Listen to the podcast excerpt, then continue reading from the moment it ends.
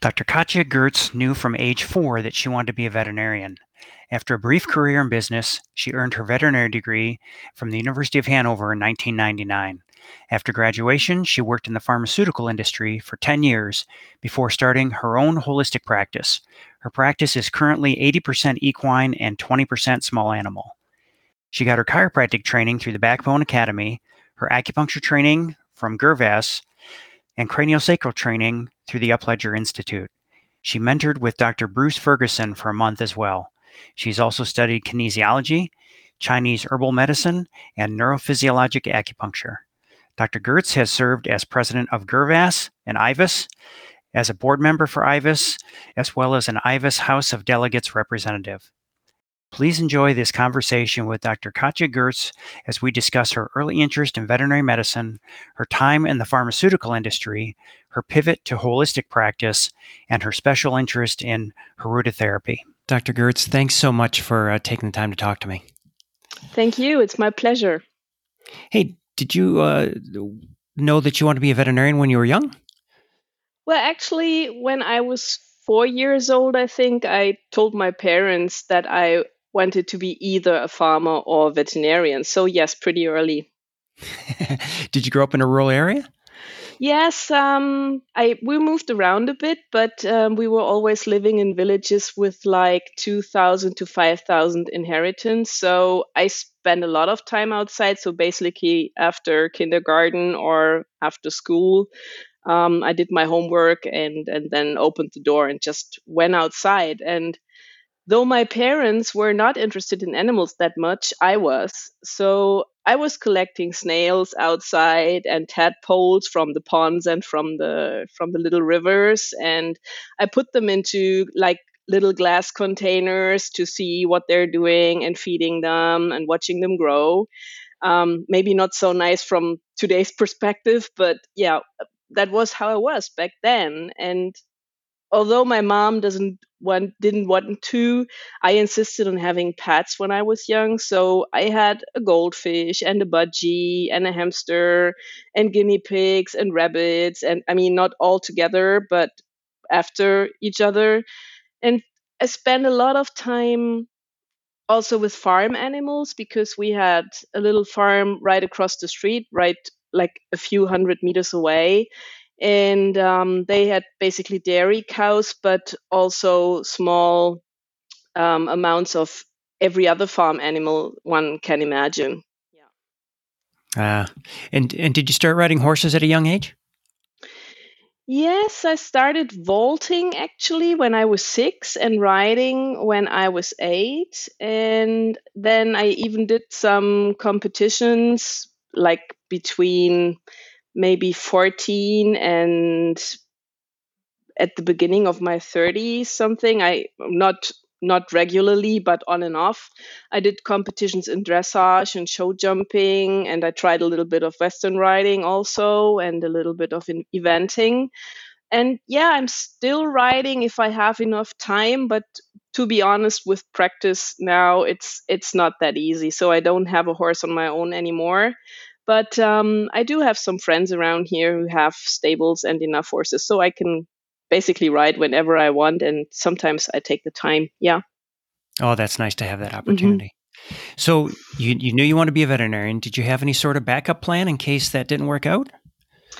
Yeah, well, actually, it was veterinary medicine all the time, and back then we had to do like an, a test um, before we could enter um, well med school or veterinary school. So it was for all the medical um, things like dentistry and um, and uh, human medicine and veterinary medicine. So it's all over Germany, you had to do this one test. Everybody had to do it on the same day, and it was the same questions or the same tasks you have to um, solve. Um, so yeah, it was veterinary medicine all around, but I wasn't so sure in my last year of um, of high school, and so I thought a little bit left and right about business school or something like that. But um, and after graduating from high school, I actually um, went into an office job for a year just to to make sure that's not what I wanted to do, and it wasn't. So after a few months, I got fed up, and then it was pretty clear that it was veterinary medicine. And I started studying in 1993. Oh, that's good. You know, a lot of times it's uh, it's good to have those experiences to know what you don't want. Yeah, especially if, um, well, the first two years um, of vet school in Germany are pretty hard. So there's a saying that when you finish the ex- exams after the second year in vet school, you become a veterinarian no matter what.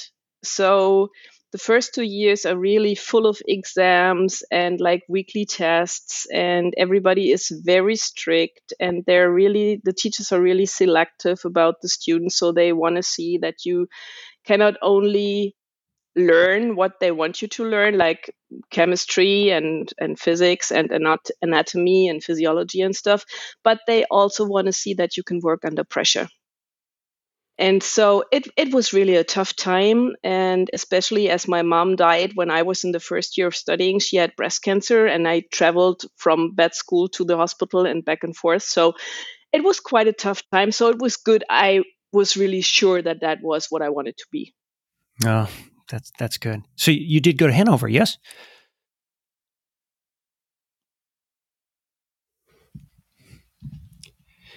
I'm sorry, I cannot really hear you very well right oh, now, Neil. Do you hear me? Yes. Okay, great. So now it's better again. I'm sorry, I, I missed your last question. That's all right. So you went to Hanover?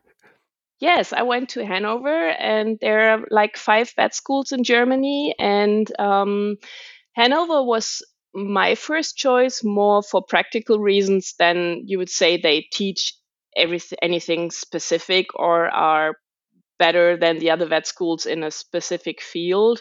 So it was relatively close to home back then, and I already knew some people there um, from riding, and the schoolmate um, started a year before me. Um, so I, I, knew people, and that was the reason why it felt kind of familiar. And um, yeah, rents were affordable, so that was more practical reasons than intellectual ones that I went there. Sure. How many how many students went through in your class?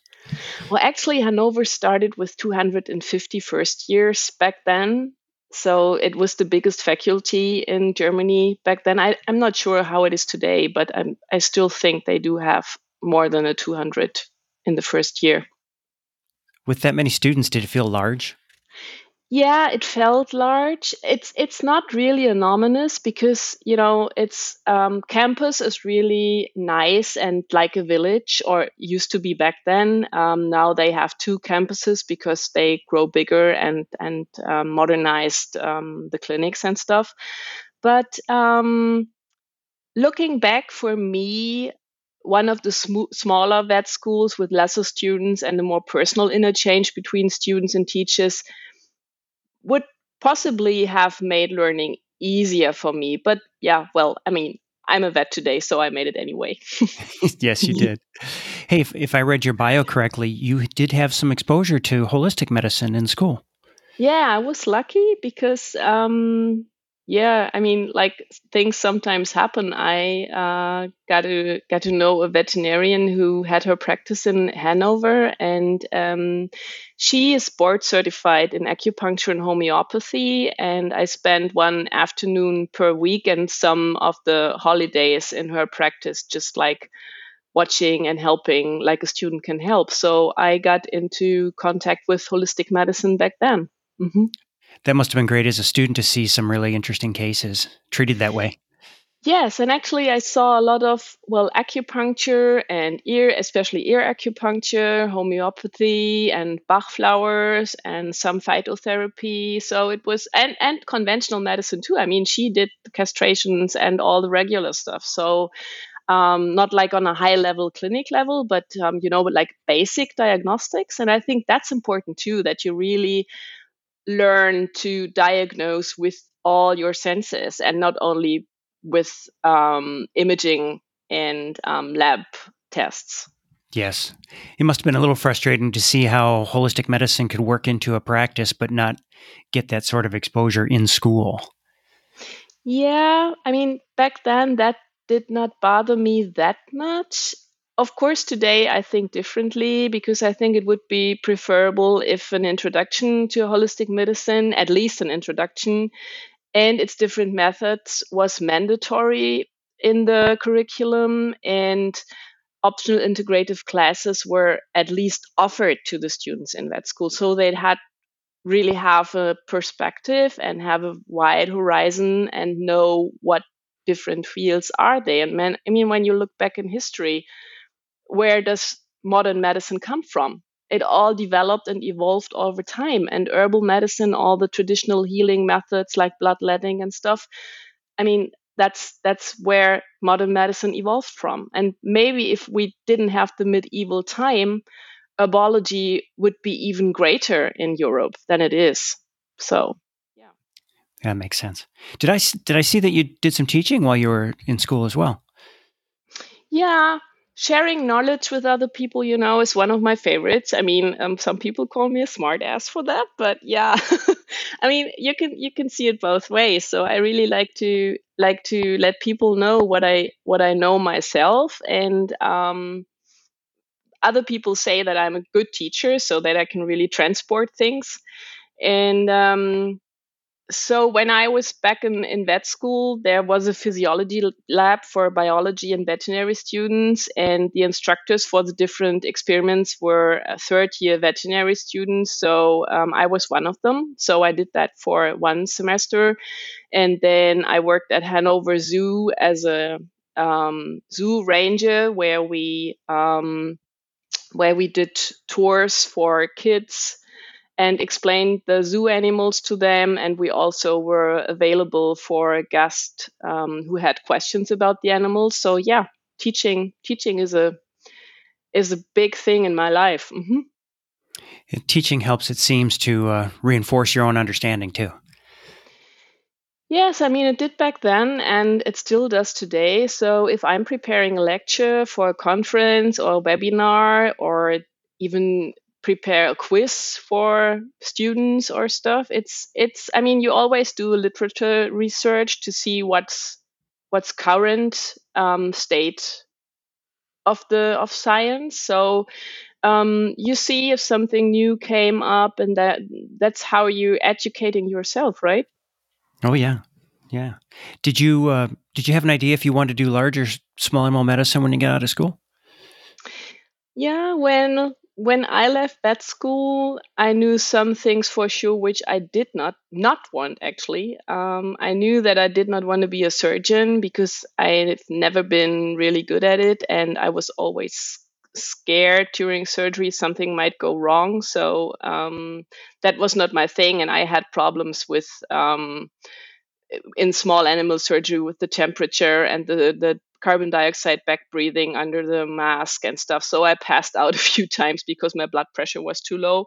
So I, I knew that I didn't want it to be a surgeon. Um, I knew that, or back then, I thought that I would never do equine medicine because horses were my hobby, and um, I didn't, yeah, want to become an equine vet, knowing that I wouldn't have time to ride anymore. So um, yeah, and then of course, I already knew that there were so many people in our profession that ended up overworked, underpaid, and burned out. And when we're looking at the suicidal rates today, I think it's that's still an issue. And and I never wanted. I mean, you know, having having my mom dying in the when I was so young and seeing that she had should have had had so much left of her life when she passed i wanted to really enjoy my days and in, enjoy my life and love what i do. So i never I, I wasn't really sure if i wanted to go to practice anyhow. So long story short uh, long story short i did some job interviews in small animal hospitals um, which were a waste of time for both parties, I guess, because I wanted to do internal medicine or specialize in internal medicine. And they basically were looking for somebody who was willing to do everything from the routine surgeries and emergency cases.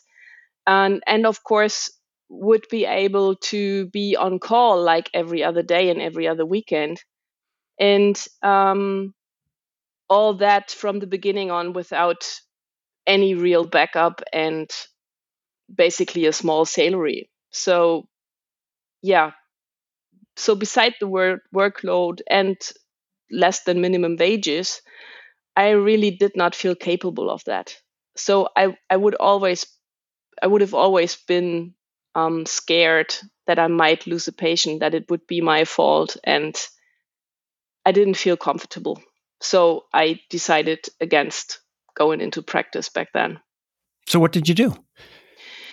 I started a career in the pharmaceutical industry. So, I really took a completely, I mean, not a completely different path because, of course, my education and my training allowed me to do that job or those jobs, but I went into the pharmaceutical industry. And what did you do in the pharmaceutical industry? Well, I started as a sales rep for a big pet food company selling um, special diets to veterinarians. And after that, I had various positions um, from sales representative over key account manager, training manager, and medical marketing manager, always for very innovative human pharmaceutical companies uh, who had their own R&D department. Um, so during that time, I covered a lot of fields, but mainly I worked in neurology and ophthalmology.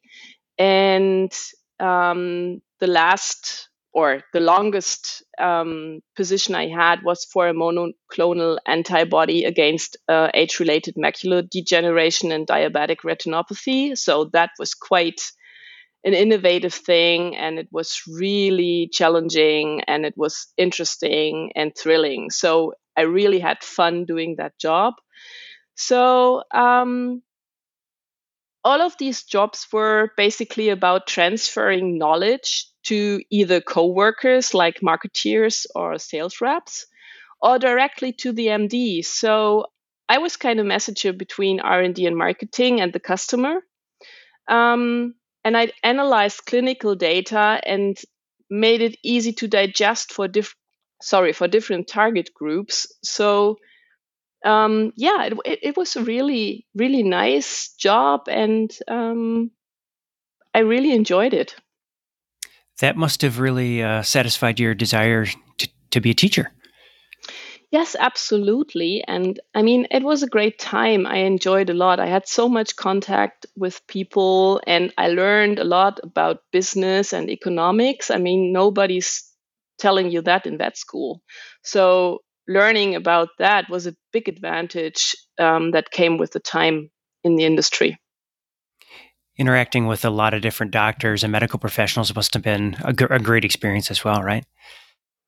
Yeah, not only doctors, but people of all kind, like nurses and techs and co-workers. I mean, which it, it helps a lot today when dealing with the clients or well, you know, being in a in a board situation or whatever.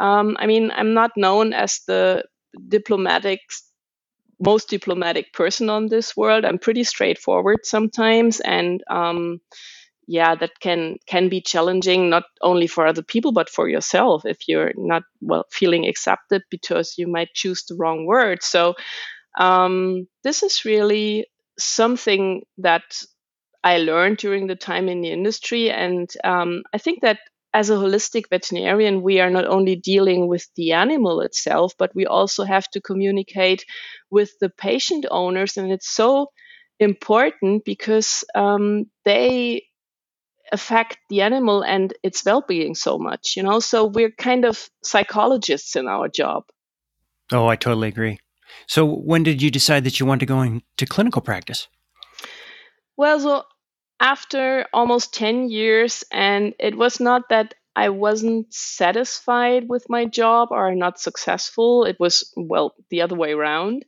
But I felt like not completely happy.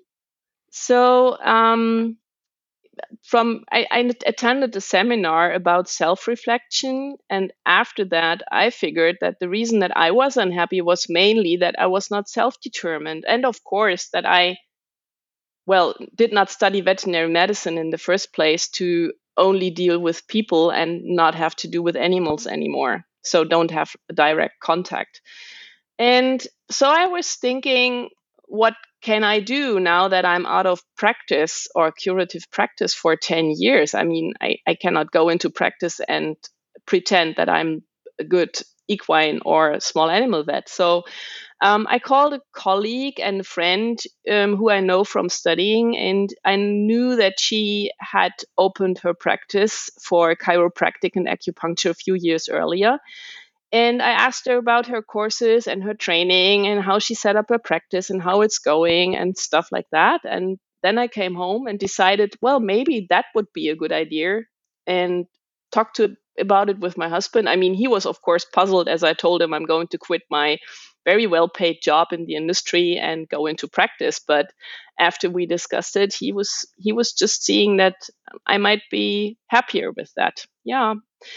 And so I I quit my job. I had a period of notice for of six months, um, and during that six months, I did my chiropractic training at the Backbone Academy, and then started my acupuncture training right after that in September 2009 with GerVAS, and my own business in November 2009. So, yeah, and what I was really lucky about was that when I left the industry, I they did not find a replacement for my job right away. So I kept working for the company as a freelancer um, on an hourly basis for almost three years. And that helped a lot opening my practice with any financial pressure. So it was a big relief that I could start. I mean, I had to start from scratch, right? There was nobody knowing me in the area as I never have worked in practice before. So only the people that knew me or who knew me were the ones that were in the same riding club and the same stable where I kept my horse back then. So it was really I was really lucky. I mean, how things went in the end, it's it's kind of winding road, but it ended up well. So I'm really I'm really grateful and I'm a very very lucky and happy person. Yeah. Oh, that's great. Hey, did, did you like the Backbone program?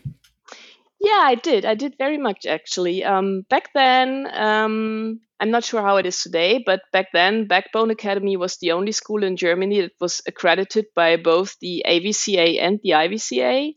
So, um, and the program had a big focus on neurology. And for me, it was for the understanding how things energetically work. I mean, you never hear of that in, in vet school. So, repeating all the anatomy and all the physiology, and especially the neurophysiology, helped a lot. And it was very hands on, and we were only 12 students in my course. So, it was really intense. And um, actually, I liked it so much that I became an instructor there right after my course for about four years and i would have i would have continued but my practice was occupying me so much that i could not afford um, traveling um, so far and being away for so long. Oh sure. Yeah. Mm-hmm. so when you started your practice did you do uh, regular medicine and complementary medicine or just just the holistic stuff I just do um, complementary medicine, and I started um, like that back then. Uh, so I never did any conventional medicine. That said, that said, I'm always trying to be update with the co- conventional medicine. So I'm attending conventional congresses as well as holistic ones because I think you have to have the background. So um, yeah. Um, so I'm not denying conventional medicine at all because I think the best of two worlds is what really is the best for the patients. I, I, I totally agree. So, how, how do clients find you? Well, of course, I do have a website, and I usually ask clients how they found me when they're new. Um, and some people, maybe like, I don't know, 10, 20% um, say that they Googled me. Um, but over the years, I get more and more referrals from other vets now that they recognize that I'm making a good, I'm doing a good job, and that they can be sure I'm not offering anything they do. So I'm not doing any vaccinations or deworming or regular stuff. So I even have my lab work done by them. So usually I tell clients if I want to have a lab um, or blood work, I tell them um, to ask their regular vet to do it for me and then send me um, the results. So yeah, but I think most most clients come by word of mouth. So I don't know, the trainer telling the dog owner or the horse owner they should call me, or just just um, patient owners who are satisfied telling their friends. So that's the way it goes. Yeah. Yeah, that's often the best way. Mm-hmm. Now, you trained with uh, Dr. Ferguson too, yes? Yeah, I uh, met Dr. Bruce Ferguson when he was the keynote speaker of the IVAS uh, Congress in Galway in Ireland in 2012. And um, I listened to his lectures and found them very inspiring. So, what he was teaching, and I, I had the the impression that he was a really great teacher and that he was willing to share his knowledge. So um, I asked him if it was okay for him that I come to Australia and spend some time with him and his fellow Dr. Marisa Chan at uh, Murdoch University in Perth. Yeah, and I went there in um, November, December 2012 for four weeks. Oh, that must have been a lovely experience. Yeah, it was great, and I'm I'm really really thankful I could make that experience. I mean, Australia is such a great country with so many different cultures and people from all over the world. And Doctors Ferguson and Chan were both great and dedicated teachers. And I learned a lot about acupuncture and herbs and prolotherapy and horses and dogs. And I mean, my, my, uh, really one of the experiences I had, I mean, it was 40 degrees some days because, um, of course, it was summer in Australia and we had one uh, German Shepherd who had an um, Cauda equina syndrome, and they did moxa on that dog um, in the middle of the day by with 40, 40 degrees Celsius, and that was when I learned that you can use moxa to move things around even when it's warm outside. So even if it's yang energy, so yeah, that was that was one of the great experiences. So um, but that said, I must say that I would really like to mention Dr. Ina Gösmeier here because she is my mentor for almost 11 years now. And she's working with TCVM, herbs and acupuncture for, I think, about 30 years now and was part of the veterinary team for the German Olympic riders. So she's the one who always supported me as a person and a veterinarian and I owe most of my knowledge about sports horses um, to her.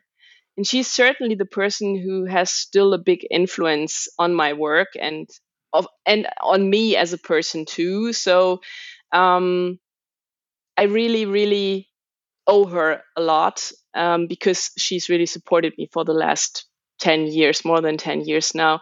I must say, when we're broadcasting this and, and young veterinarians might listen, I would really encourage everybody who starts a career in holistic medicine to find themselves a mentor they can consistently work with and learn from because it's invaluable to have somebody one can rely on for advice and support. It really is. It really is important. I'm glad you said that. Hey, I know I know you have some special interests. Can we talk for a minute about uh, Hirudotherapy?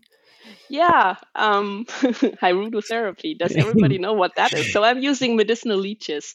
Um, yeah, um, after I have given a talk at the Vet Lab about that at the IVAS Congress in Breckenridge, Dr. Signe Beebe actually called me the leech lady. She always, every time I entered the room, she was, oh, there's the leech lady.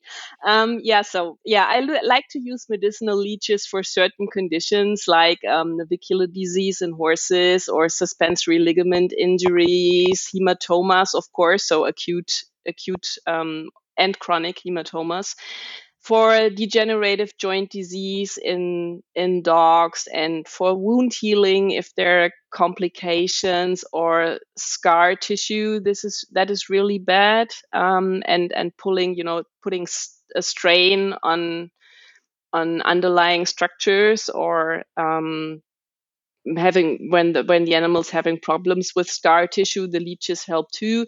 And of course after tooth extractions they are also helping with the healing process.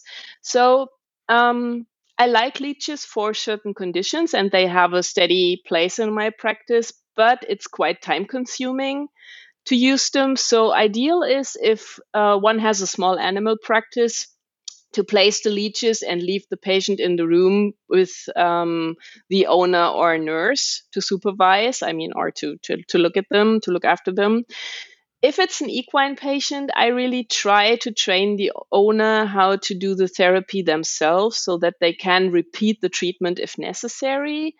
Uh, but of course, it's crucial to me that the veterinarian makes the diagnosis and makes sure that hirudotherapy is indicated at all in that specific case. So it always has to be a professional that makes the diagnosis and indicates the treatment, but uh, or initiates the treatment. Um, but yeah, you know, you have to have some time to do it. And overall, my main focus in practice is, yeah, is on acupuncture and even more on herbs. Sure. Wow, that's fascinating. Hey, t- uh, talk for a few minutes, if you can, about your involvement in organized veterinary medicine. Yeah, um, I'm an active member, especially of IVAS, and um, but also some other acupuncture and holistic veterinary groups um, in Germany as well as internationally. Um, for some reasons, first of all, I like to traveling. Uh, I like traveling and getting to know places and people all over the world. Um, second, I think it's important that network globally and generate scientific evidence for our specialties and exchange knowledge for the good of the profession and our patients. So I think it's really important that we all work together. I mean, everybody can learn from everybody else. So it should it should really be a network and intertwining and that's that's how we how we move on and that's how we thrive. So um, yeah i really i really think we need organizations like ivas and civt to promote our profession and cre- create awareness that alternative medicine is a valuable asset to medicine particularly as we are facing crisis like the current pandemic and antibiotic resistance and make sure and let people know that we can have the best of both worlds evidence and energetics. I mean it's not one or the other it's not either or it's it's both. So yeah i i think that's something everybody should do if they can spend some time and help with these organizations because of course there have to be people to do those jobs and run these organizations. And it seems to become less popular these days to be involved with organized veterinary medicine. So I decided to try and do my bit. And most of the time it's fun, though it's work too, of course. I mean, it's certainly work, but it's it's really fun meeting people and seeing that you can make a difference. And I would really like to encourage people to join a group that suits their interests and become involved with with professions and and help bringing things forward. I agree. That's that's a good uh, good lesson. Get involved. Well, I I think that's a good spot for us to stop for now. So I really appreciate you taking the time. It was great to uh, chat with you, and I'm looking forward to uh, wrangling in you into doing some webinars for us at CIVT. That's great. I'm really looking forward to it, and thank you for having me. This podcast is made possible through the generous support of the College of Integrative Veterinary Therapies. CIVT provides world leading education in natural medicine, including three accredited postgraduate qualifications, industry recognized certifications, and a wide range of evidence based courses and webinars delivered by qualified and experienced practitioners. By bridging cutting edge science and tradition, CIVT helps you to expand your treatment options to tackle your most challenging cases. And whether you're a veterinarian, veterinary technician or nurse, animal health professional, or someone who wants to learn more, they have the right course for you.